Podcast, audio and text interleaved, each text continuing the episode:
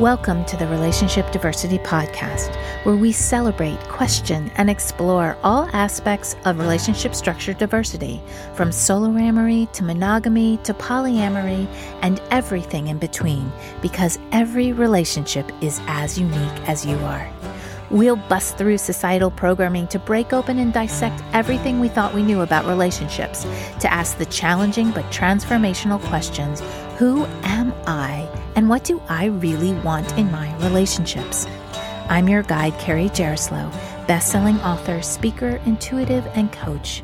Join me as we reimagine all that our most intimate relationships can become.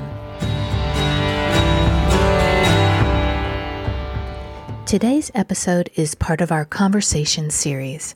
I'm just one voice in this relationship diversity movement, and it's important to bring more unique perspectives into the conversation. Today, I'm honored to be talking with Dr. Elisabeth Sheff about the evolution of relationship diversity from her over 25 year career. We also talk about her work with the Bonding Project, a project which will help you explore the bonding styles that you have. But first, a little about her. Dr. Elisabeth Eli Sheff is a researcher, expert witness, coach, speaker, and educational consultant. With a PhD in sociology from the University of Colorado, Boulder, and certification as a sexuality educator, Dr. Sheff specializes in gender and sexual minority families, consensual non monogamy, and kink BDSM. Sheff is the foremost academic expert on polyamorous families with children, and her 25 plus year polyamorous family study is the only longitudinal study of polyfamilies with children to date. In addition to the more than 20 peer reviewed journal articles and chapters Dr. Eli has written, she's also published four books and is working on more. Sheff's first book, The Polyamorists Next Door, details the findings of the first 15 years of her research on polyamorous families with children. Her second book, Stories from the Polycule, is an edited anthology of writings by polyamorous folks. When Someone You Love is Polyamorous is Sheff's shortest book that guides family members and significant others who are trying to understand a polyamorous loved one. Children in Polyamorous Families is Dr. Eli's newest book. It's a short summary of her findings on children to date. Sheff blogs for Psychology Today at the Polyamorists Next Door. In collaboration with three colleagues, Dr. Eli developed the Bonding Project, a test people can take to explore their preferred bonding styles. Let's get into the conversation. Hello, everyone, and welcome to this episode of Relationship Diversity Podcast, where I have a very special guest with me today. I'm very honored to welcome Dr. Elisabeth Sheff here. So, welcome, Dr. Eli. Thanks so much for having me.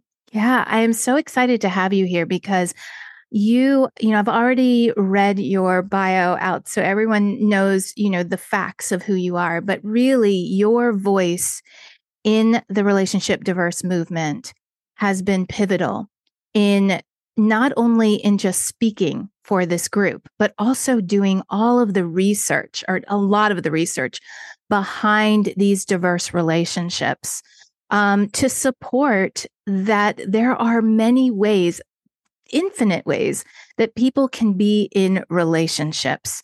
And so, first, thank you for all of your work um, that you've done and continue to do. And I'd love to start with asking you how you got into studying polyamorous families, polyamory. What interested you about this type of relationship? When I was 22, I met a man who told me on our first date that he never wanted to be monogamous and never wanted to get married. And I was like, whatever, I don't care. You know, I thought I was going to be a lesbian and pretty much was like, you're my boy toy of the moment until I get back to real relationships with women. You're disposable dude. So whatever you want, I'm fine with me. You know, I don't care.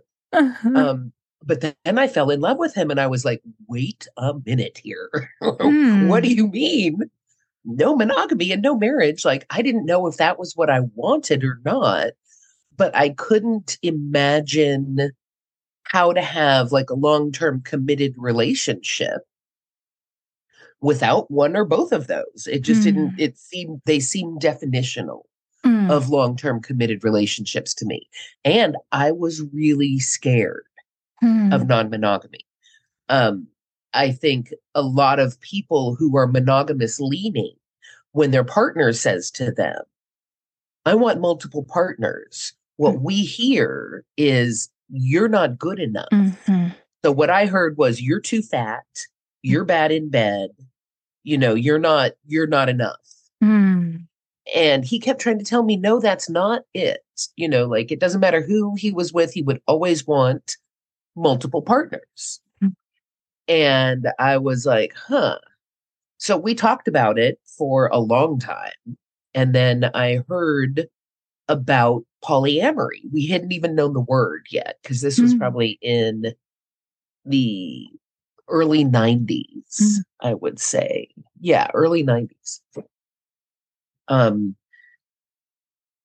so then i heard this radio interview on national public radio uh, with a woman who ran a local polyamory support group where we were Mm. and she was talking about polyamory and talking about this event they were having and i was like oh my god that's exactly what he's been talking about and this is something i need to check out because i can't tell if i'm if i actually don't want to do this because i don't want to do this Mm. or if I'm afraid of this and don't want to do this because it's this kind of knee jerk reaction of being raised in a monogamous society. I can't tell the Mhm. difference here. So we went to, it turned out to be a Loving More event, and Loving More was one of the first organizations that served polyamorous communities. They Mm. printed for the longest time a print magazine Oh. it's gone now. It's very difficult to maintain a print magazine financially Right. now. Very difficult. Um, but the organization still exists. They do really cool conferences and educational planning and advocacy. They're awesome. Um, so I went and met these folks, pretty much what I think of as a civilian, like Mm. thinking about how does this impact my life and not approaching as a researcher, but more like I'm in love with someone who really wants to do this and it really bothers me a Mhm. lot. So, Mhm. how do we manage this? And that relationship, in that relationship, we made a lot of the kind of classic mistakes of the time.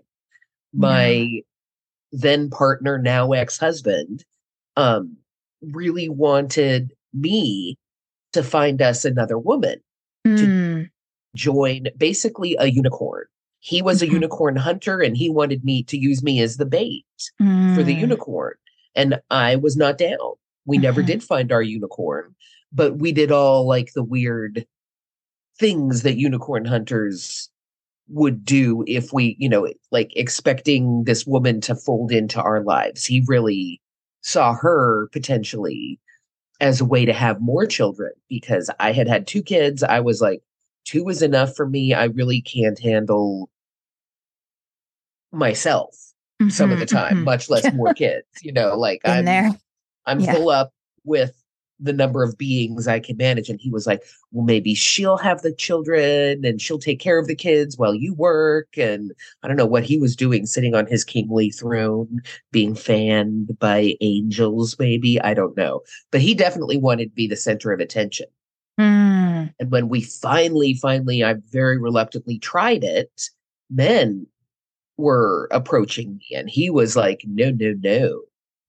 This was never Ah. going to be about with you, you with multiple men. This was always going to be about him with multiple women. And I was like, you asshole. Yeah. You never said that. You were never clear about that. I don't know if he thought it but never told me or he thought he could handle any kind of polyamory but mm. as soon mm. as men were interested in me he was like wow i can't handle that or i don't mm. know mm-hmm. but it destroyed our relationship and i left him five of the longest years of my life later uh, you know after he kind of I was so resistant to polyamory and he pushed and pushed and pushed for it. And then when I finally give in and it's not him as the center of attention, mm. he wants hmm. to pull the plug. Wow. livid. Yeah. I was irate.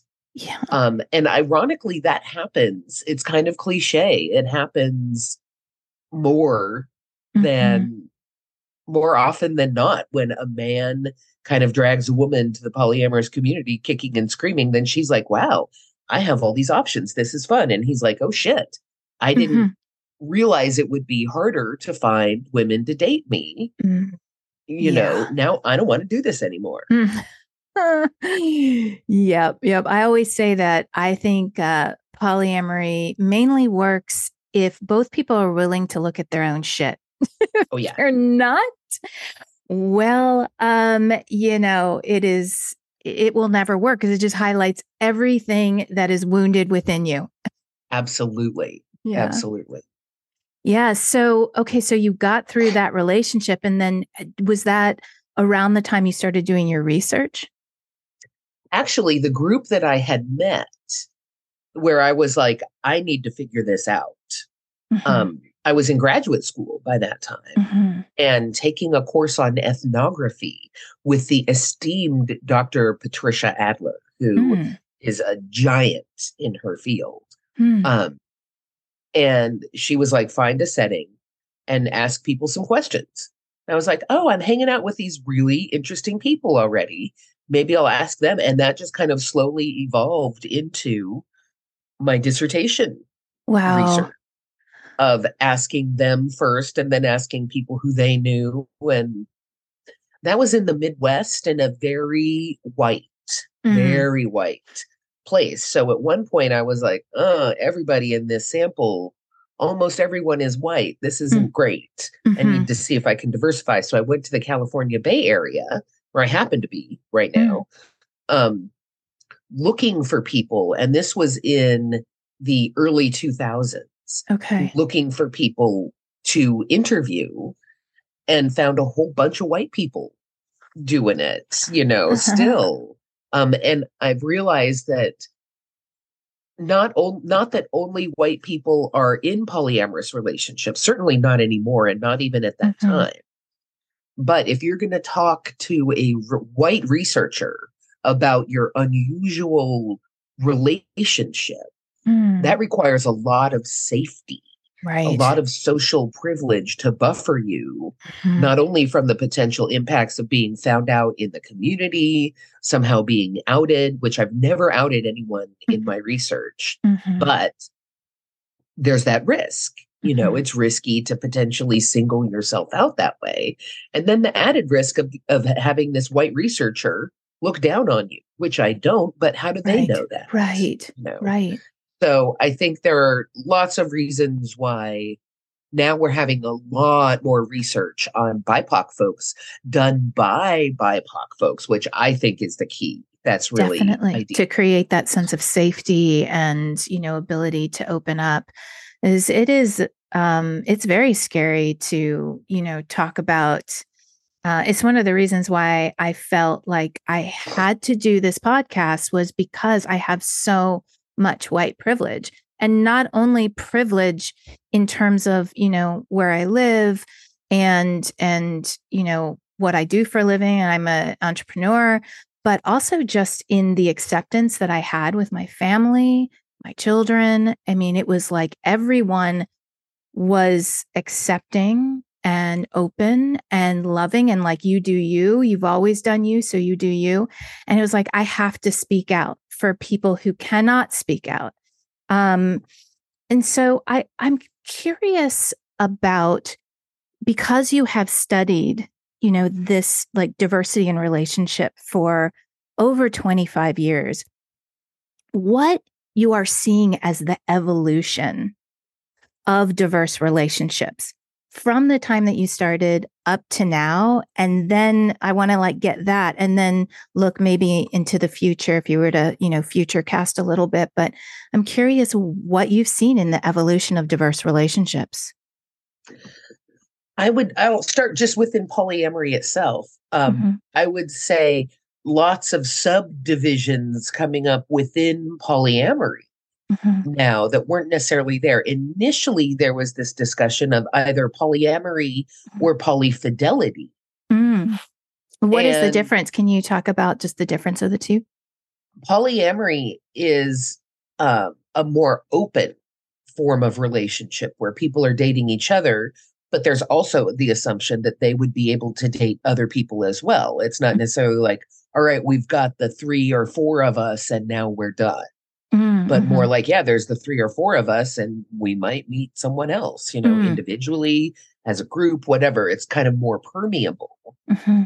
Polyfidelity is the idea that it's a closed relationship among mm. more than two people. And usually it's a smaller group, three to five. Okay. Is generally the kind of closed nugget of polyamory. Mm-hmm. In fact, it's most common in triads and quads. Mm, mm-hmm. And um, it works great for some people, especially people who kind of accidentally fell for each other, mm-hmm. like maybe weren't looking for polyamorous relationships, but I'm thinking actually of this the this triad that was in my research. A couple with their best friend and they just kind of all accidentally fell in love. And mm-hmm. it was mm-hmm. so cute because, especially at the time, when people would get into these multiple partner relationships without looking for them and without a community to kind of organize it, they would always think they invented it. And it was so cute because they're like, we invented this new thing. And then they go online, then the internet comes and they go online and they're like, oh, we invented it. They invented it. They invented it. Like a uh-huh. lot people have invented this new thing. It's kind of fun. yeah. Um, and in that case, like they loved each other, but weren't really looking for mm-hmm. additional relationships. So mm-hmm. they learned the term polyfidelity and applied it to themselves of like, yeah, we're it's just us. We're not really polyamorous in the sense that we're out there on dating websites and things like that. When it doesn't work, polyfidelity, is when someone imposes it out of insecurity and mm. someone else in the group actually wants to be able to date, but they give in because someone within the group is like, I think it should just be the four of us. I really don't think we should be dating other people because of sexually transmitted infections or mm-hmm. time mm-hmm. or emotion. Like, this is as much as I can handle or whatever. There's usually reasons behind it. And then that person who's ever in that group who gave in to polyfidelity but doesn't really want it will often see other people clandestinely mm. and so mm. cheat within their polyfidelitous relationship. It doesn't always happen that way, but mm-hmm. if there's cheating in a polyamorous relationship, frequently it's happening in a polyfidelitous relationship okay. where they've said, uh. This is as big as we get. This is us don't see people outside of us. Mm-hmm. Mm-hmm. So, so when you started the research, you started seeing kind of that that discussion, polyamory versus polyfidelity, and then how did it evolve from there? Um, I can't remember exactly when I heard the term solo polyamory. Mm-hmm but they started to talk about oh there's solo polyamory there's monogamish mm-hmm. relationships there's non-hierarchical polyamory mm-hmm. there's kitchen table polyamory there's hierarchical polyamory and like within polyamory they started to identify kind of subcategories which is i have to say very common among sex and gender minorities mm. first you've got the one category and then you realize oh we're not all homogeneous in here mm-hmm. there's different kinds of us and mm-hmm. then you mm-hmm. start kind of sub identifying right then relationship anarchy came a little bit later um, so now there's all kinds of relationships that could be called polyamory Mm-hmm. and many of them are called a kind of polyamory but some of them are not called polyamory at all Mm, and really kind of um like relationship anarchy and monogamish relationships Mhm. those two can look like polyamory depending on who's doing them and how or they can look super different mhm. like both of those especially can be really kind of idiosyncratic to however the people who are doing it negotiate it which is very similar to polyamory Mhm. actually Mhm. frequently idiosyncratic to the people doing it so that kind of proliferation of sub identities within the larger category is definitely a trend i have Mhm. seen and a kind of um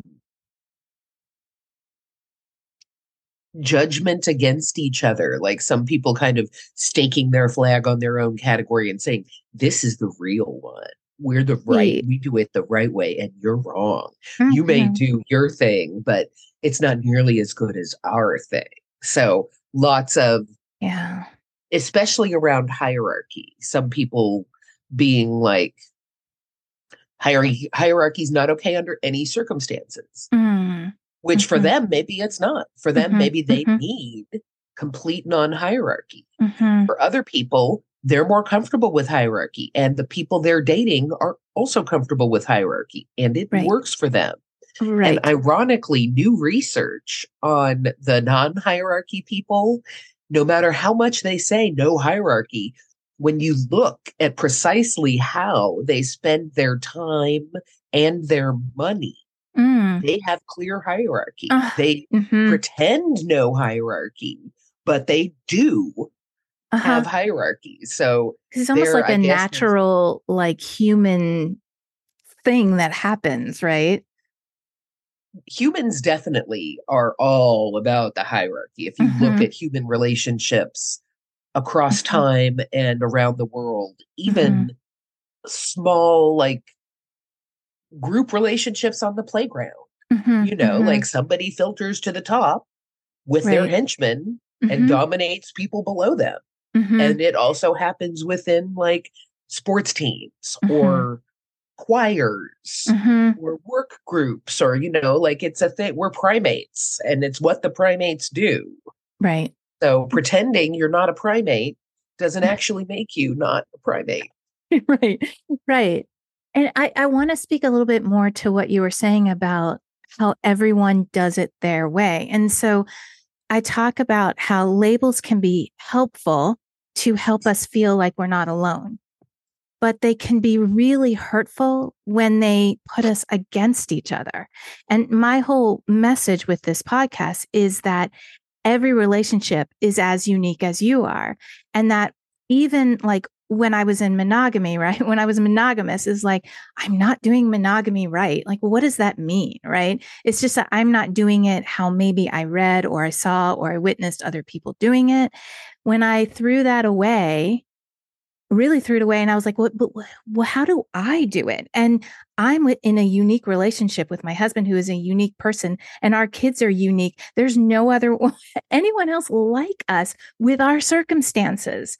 And going into like my relationship in that way really freed me up to honor my own unique desires and wants, my partners, and have us.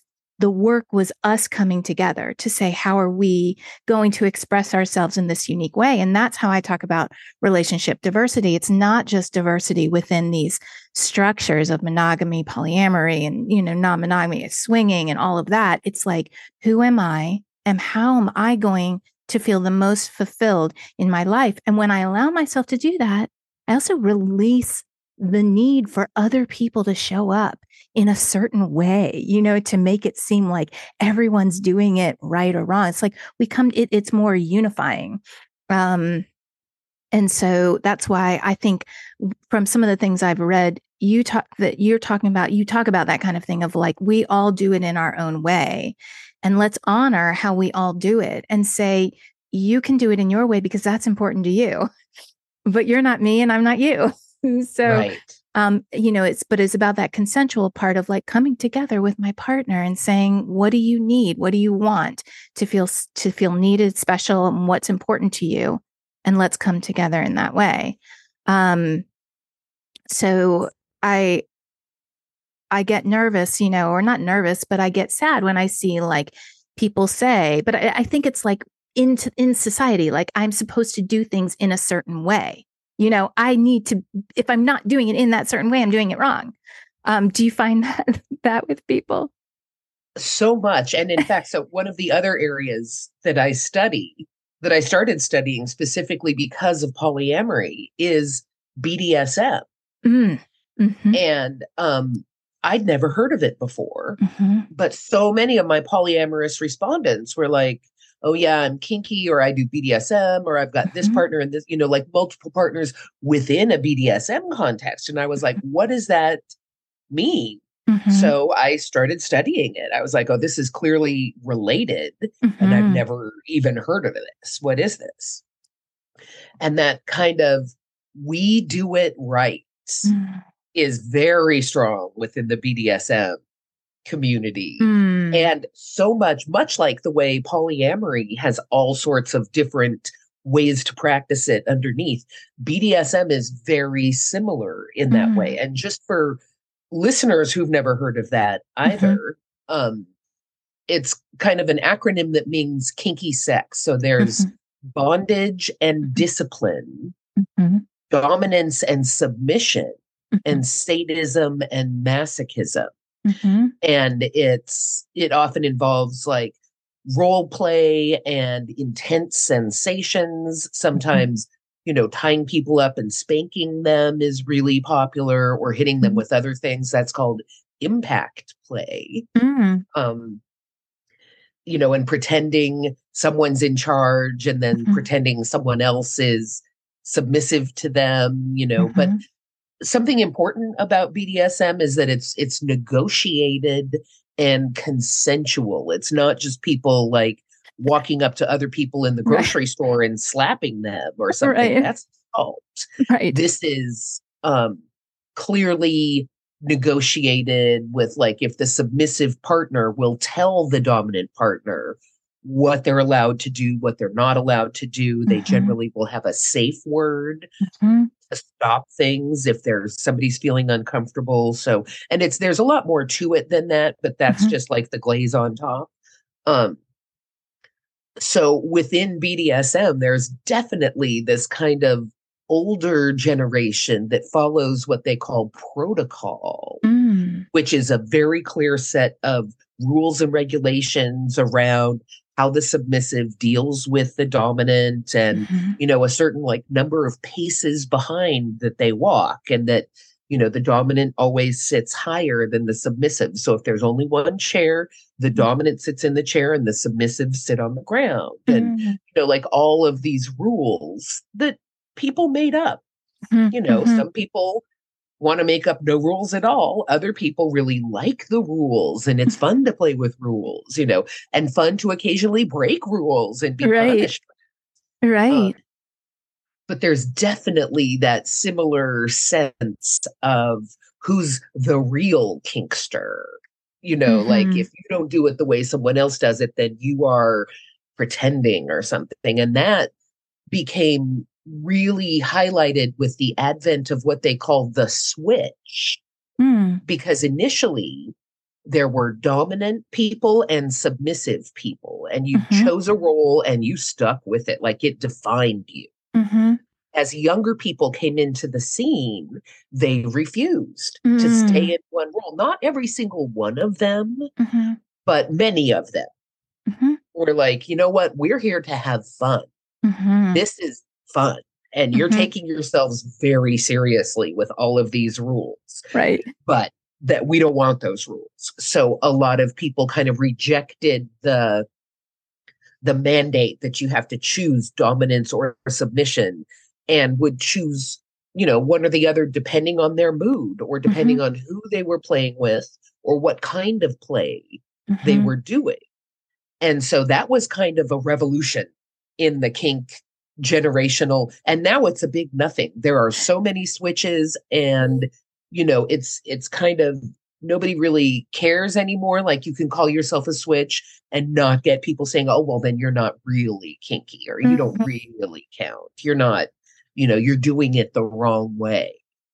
Right. This is what I see is the gift of, you know, millennials, Gen Zers, Gen Alphas in terms of fluidity. So I did a whole episode on fluidity just watching because I'm um, you know, about to turn 53, but I have Gen Alpha, Gen Z and Gen Alpha kids. I had kids later in life, but I have nieces and nephews who are millennials. So I just like watched this amazing, beautiful in my eyes transformation of we have to fit in a box in like baby boomers and Gen Xers, and then moving more towards fluidity, which is why I think there's all these, you know, beautiful different ways that people are expressing identity um, and relationship style, is because we're moving from you know, this like I am a certain person to I flow. And today I feel like this.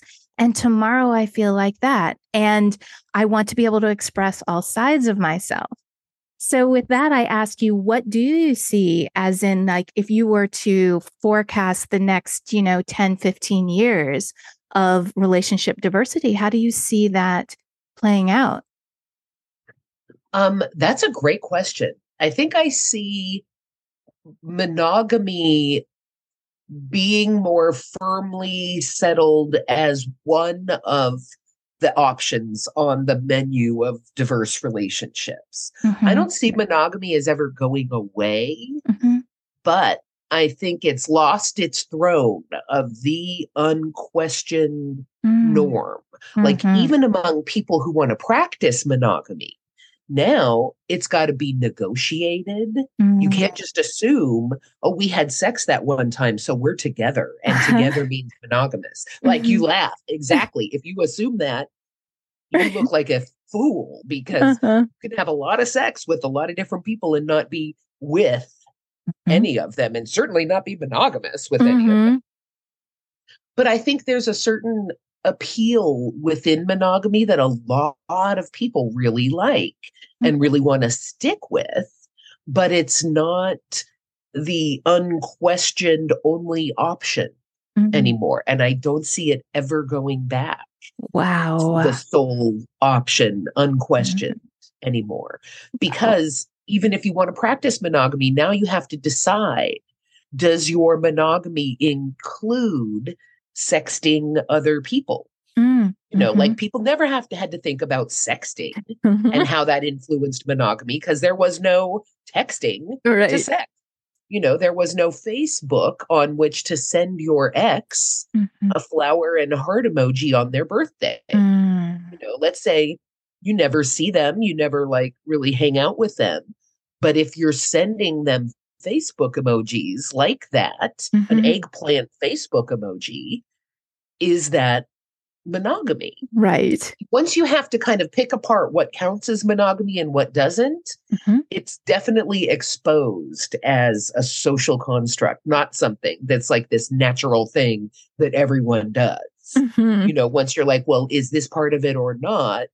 then you really have to decide what Mhm. what do we mean by monogamy Yeah. and for some people that includes getting anonymous blowjobs Mhm. can Mhm. still be monogamy Mhm. um so i definitely see monogamy as a as a a strong choice but not the only choice um and i think this emphasis on sex as the kind of hallmark of a real relationship is waning in Mm. part because i think a lot of younger people are like eh, sex eh, okay. You know some of them are like yeah sex. Mhm. i like sex. I want more sex. I want to have a lot of sex. And go them. And some Yeah. of them are like eh, sex is kind of overrated and that you know like you have to think about it a lot. You got to get ready for it. You got to talk about it and you got to you know Right. Wait and have sex later you know? Mhm. um and i think there's a lot of people who are recognizing that asexuality is this very legitimate, Mm-hmm. um, long-standing Mm-hmm. identity that there have always been asexual people, Mm-hmm. but they've been kind of miscategorized as either um, frigid and kind of malfunctioning somehow or superhuman, you know, able to maintain celibacy as a priest or a nun or a whatever, you know, someone Uh-huh. who's supposed to not have sex. And oh, that must be so difficult for them. And they're actually like, no, I chose this. So I wouldn't have to have sex. right. That's why I'm doing this. right. and I think that entire kind of category of you can be close to people, you can be, you know, they can be important in your life, you can be important in their life. And it doesn't have to include sex. Like, sex doesn't mean it's a real relationship. And the absence of sex doesn't make it a not real right. relationship. I think is really, it's already here, it's already happening Mhm. but I think there's still some holdouts who are like, oh, if you're asexual, there's something wrong with you. Mhm. And I think that is going away. People are Mhm. fully, especially again, younger people are fully accepting that you can be asexual and fully functional, not pathologized at all. There's nothing wrong with you. You just don't want to have sex, and that's okay. Yeah. fine. Yes, and I find that that's a misconception of polyamory, you know, is that it's all about the sex. And right. polyamory is so much about like emotional intimacy. Well, okay, I would say for me, emotional intimacy and um, just so many other areas besides just sex. And um, and I think it's you know that leads me to the thought of like it's about education. You know, it's about really understanding and and getting past all of those kind of societal you know beliefs about and questioning that's like a huge huge thing that i'm a big proponent of just like question and like go one layer deeper like can i i have some you know a lot of people are like i could never be polyamorous i'd be too jealous and i'm like why are you stopping there like you are missing the gold of all of the healing that can happen because you stop at this one level here, you know, and just asking why and looking at, you know, can I have intimacy, emotional intimacy with more than one person? I already do. I have emotional intimacy with my children. I have it with my siblings. I have it with my, you know, best friends. So, um, but there's just so many of these constructs, right, that are on that are on relationships and gender and all of that. Um, and I would love to move to um, your work with the bonding project. Because this, when I can't believe I just recently found out about the bonding project, but I love this project. So, can you explain what it is, how it started, and where it's at now? Absolutely. So, my good friend Jess was talking about how she goes on all of these Tinder dates Mm, and all of them say, Oh, I don't want a relationship. And she's like, Yeah, I know. I don't want a relationship either. But do you not want a relationship in the same kind of way that I don't want a relationship? That means Mm. we kind of want a relationship, mhm, the same kind. mhm. But do you just not want someone with all these expectations of you? Like, what is it about the relationship that you don't want? And underneath that, what do you want? Mhm. So she was like, we need some kind of litmus test or whatever to figure out what people are looking for in a relationship. So she and I, I was like, oh my God, that's such a good idea. Um, so we worked on that for maybe five years of having like all these fantastic ideas and it never went anywhere because we were both like idea oriented, but really had no clue about implementation. Then the pandemic strikes and some of her friends and colleagues are not working the same way they used to be working. So she's like, hey, what do you think of adding some people to the team and see if we can actually make some forward momentum?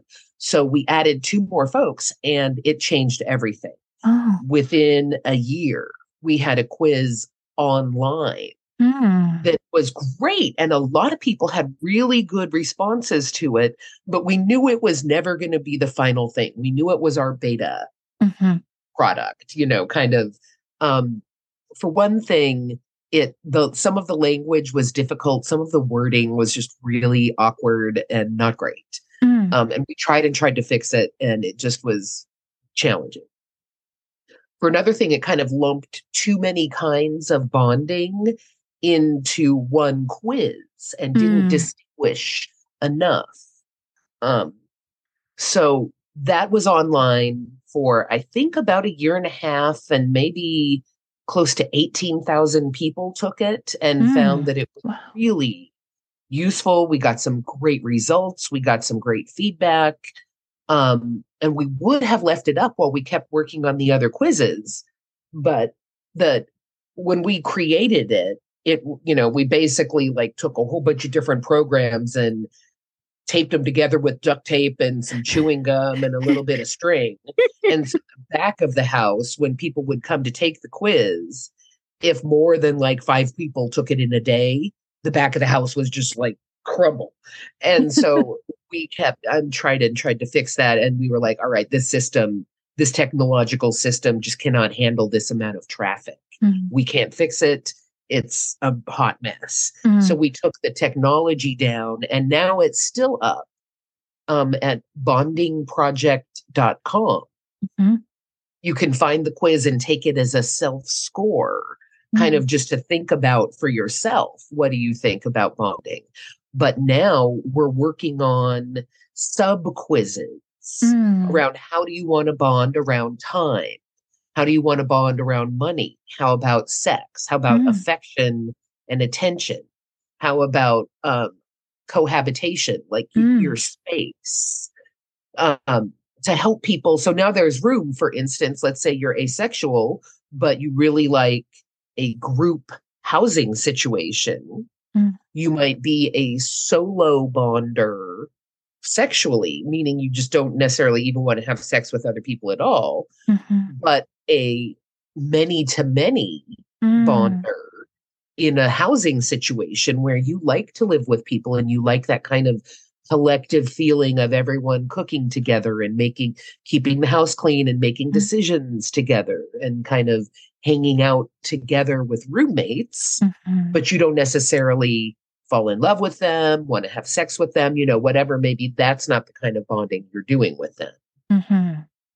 So um, we're really excited about not only how hopefully these new quizzes will help people figure out better how they want to bond, but it's also providing a lot of data mm-hmm. that we are hoping to use and kind of provide to other researchers, policy making boards that can look and see oh how many people actually of what age category of what gender of what you know, national origin, whatever, um, are actually bonding one to one, how many people want to bond one to many, mm. many to many, how many solo bonders mm. are out there.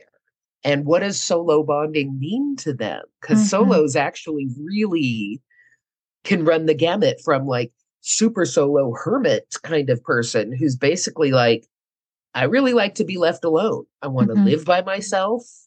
I want my own finances. I don't want to have sex with anybody. You know, mm-hmm. sure, I'll have friends and stuff. Maybe I'm a one to one or one to many bonder in a social setting, but for the most part, like I like my own space and I like my own time. That mm-hmm. can be mm-hmm. solo, or solo can also be I want to live in a group house and have all sorts of different lovers wherever, but I don't want any of my lovers trying to share my bank account, mm-hmm. trying to share, you know, custody of my child or whatever, you know, who knows? Yeah. But I'm excited to kind of see more about solo seems like a really rich and evolving category right yeah now. i i love that and i you know uh, the thing that sticks out to me so much as i hear you explain it is that it helps people get to know themselves and and have conversations from a conscious place instead of like just going into something blindly and coming up with like, oh, because I really like my alone time. I process is just been that way since I was 12 years old. I process by myself.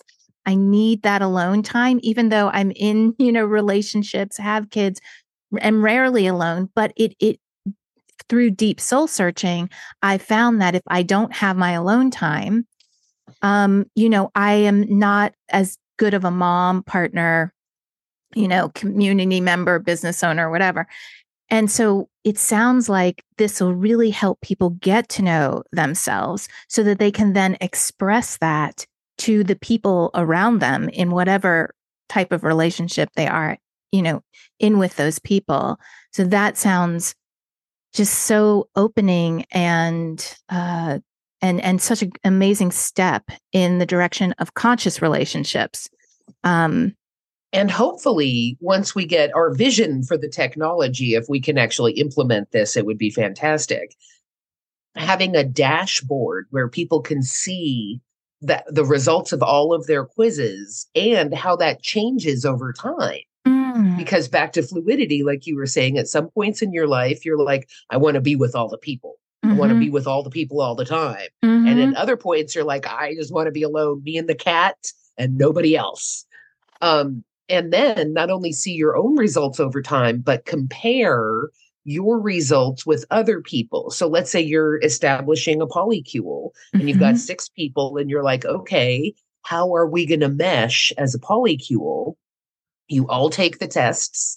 You do the relationship comparison, which is again a technology thing that would mm-hmm. compare the, the results mm-hmm. and find out, oh, of the six of us, four of us want blended finances and two of us want to have their own money.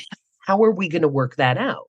Yes. You know, five of us want to have kids and one of us really doesn't. Mm-hmm, mm-hmm. Three of us want to live together and three of us don't. You know, mm, like, right. So we can help highlight okay, you're in strong agreement here and you probably won't have to work that much on that. Mm-hmm. But in this area or these areas, you have wildly differing desires around bonding, and that could create some issues. So let's mm-hmm. look at that now in a kind of a more abstract way.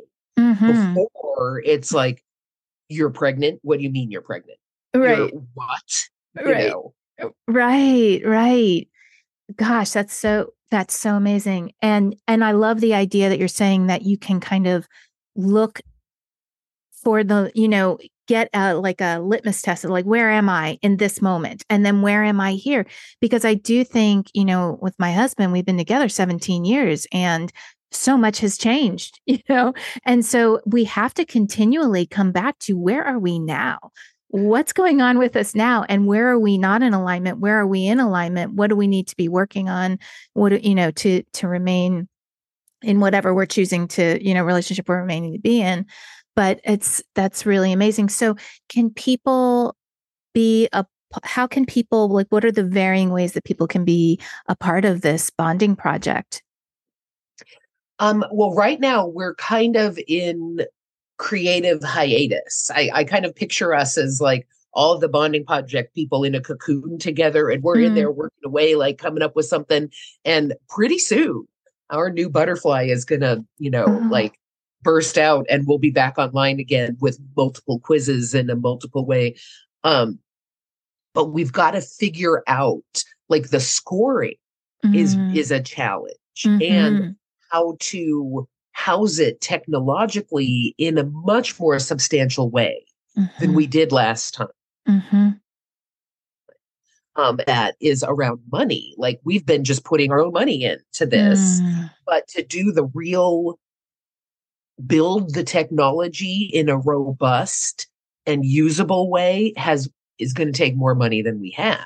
Mm-hmm. So we're trying to figure out like okay, what do we do about the money? What do we do about so um I am hoping that we will have solid quizzes to pilot test by the end of the spring or the summer because we're mm. pretty close to that, mm-hmm. I think. So if people are interested in pilot testing and giving us that, that's a kind of a research process where you come up with a thing. For in our case, it would be a quiz, and then people take it and they say, I liked this part. I didn't like that part. I found this confusing. I think mm-hmm. you should add this. You didn't ask me about that. So, um, pilot testing is a crucial step in research of, of creating your final product. Mm-hmm. So, um, if people want a pilot test, they can connect with us online at bondingproject.com and volunteer Awesome. to pilot test. Where once we've kind of got our shit together again, um, we'll want um, interns to help us with Mhm. things. Um, and people, if you want to just take the quizzes and not have it be anything more than that, something you think about, you can go there right now and Hmm. find the self scoring, the old quiz. Mhm. Just come with some grace that we know the, some of the wording is difficult. Um, and we know it lumps bonding styles together. So, you know, Mhm. it's still a useful thing to consider and talk about, but it's not as as sophisticated as the quizzes we're coming out with soon. right. And it's a creative process. So it will it it is will a evolve. creative process. Yeah, it will evolve. And if you've got a lot of money and you're listening out there and this feels really true to you, let's support this bonding project because I really do feel that this, you know, exploring diversity and relationships and and and really learning about yourself and and taking responsibility for your stuff and coming consciously into relationships is one way that we heal the divisiveness of what's going on in the world today. Um, Agree. yeah, yeah. So we'll have all of the links. Where can people connect with you, Dr. Eli? My website is elisabethsheff.com, E L I S A B E T H S H E F F. Um, and there's all sorts of good links on there. You can find me on Psychology Today. Mm, I blog under the title of my first book, The Polyamorists Next Mhm. Door. Um, those are probably the two best places. I love your blog on Psychology Today. I read many of them. That's how I reached out to you. Well, that was one of it in a Facebook post, but I I love that um, just your perspectives uh, on that. And um, so please go connect with Dr. Eli and um, and support the Bonding Project. And we'll have all those links in the show notes. Thank you so much, Dr. Eli, for being a part of this My pleasure. and and having Thanks this so much for having me. Thanks so much for listening to the Relationship Diversity Podcast. Want to learn more about relationship diversity? I've got a free guide I'd love to send you. Go to www.relationshipdiversitypodcast.com to get yours sent right to you. If you liked what you heard, please subscribe to the podcast. You being here and participating in the conversation about relationship diversity is what helps us create a space of inclusivity and acceptance together. The more comfortable and normal it is to acknowledge the vast and varied relating we all do, the faster we'll shift to a paradigm of conscious, intentional, and diverse relationships. New episodes are released every Thursday. Stay connected with me through my website, carriejaroslow.com, Instagram, or TikTok. Stay curious.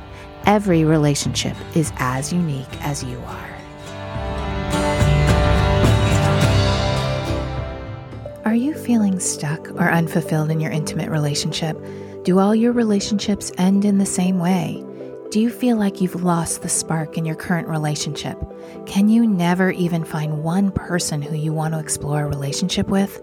If you answered yes to any of those questions, are sick and tired of feeling like a failure in your relationships, and desperately desire a different experience, then my eight week deep reprogramming intensive may be the answer for you. In this program, I work individually with you for eight transformative weeks. We'll identify the subconscious programming that's keeping you stuck and shift it to a new affirming belief systems. We go deep, we get real, we get results. This is healing unlike anything you've ever experienced before. Here's what people are saying. Jordan from North Carolina said, More has shifted in eight weeks of working with Carrie than 10 years of psychotherapy.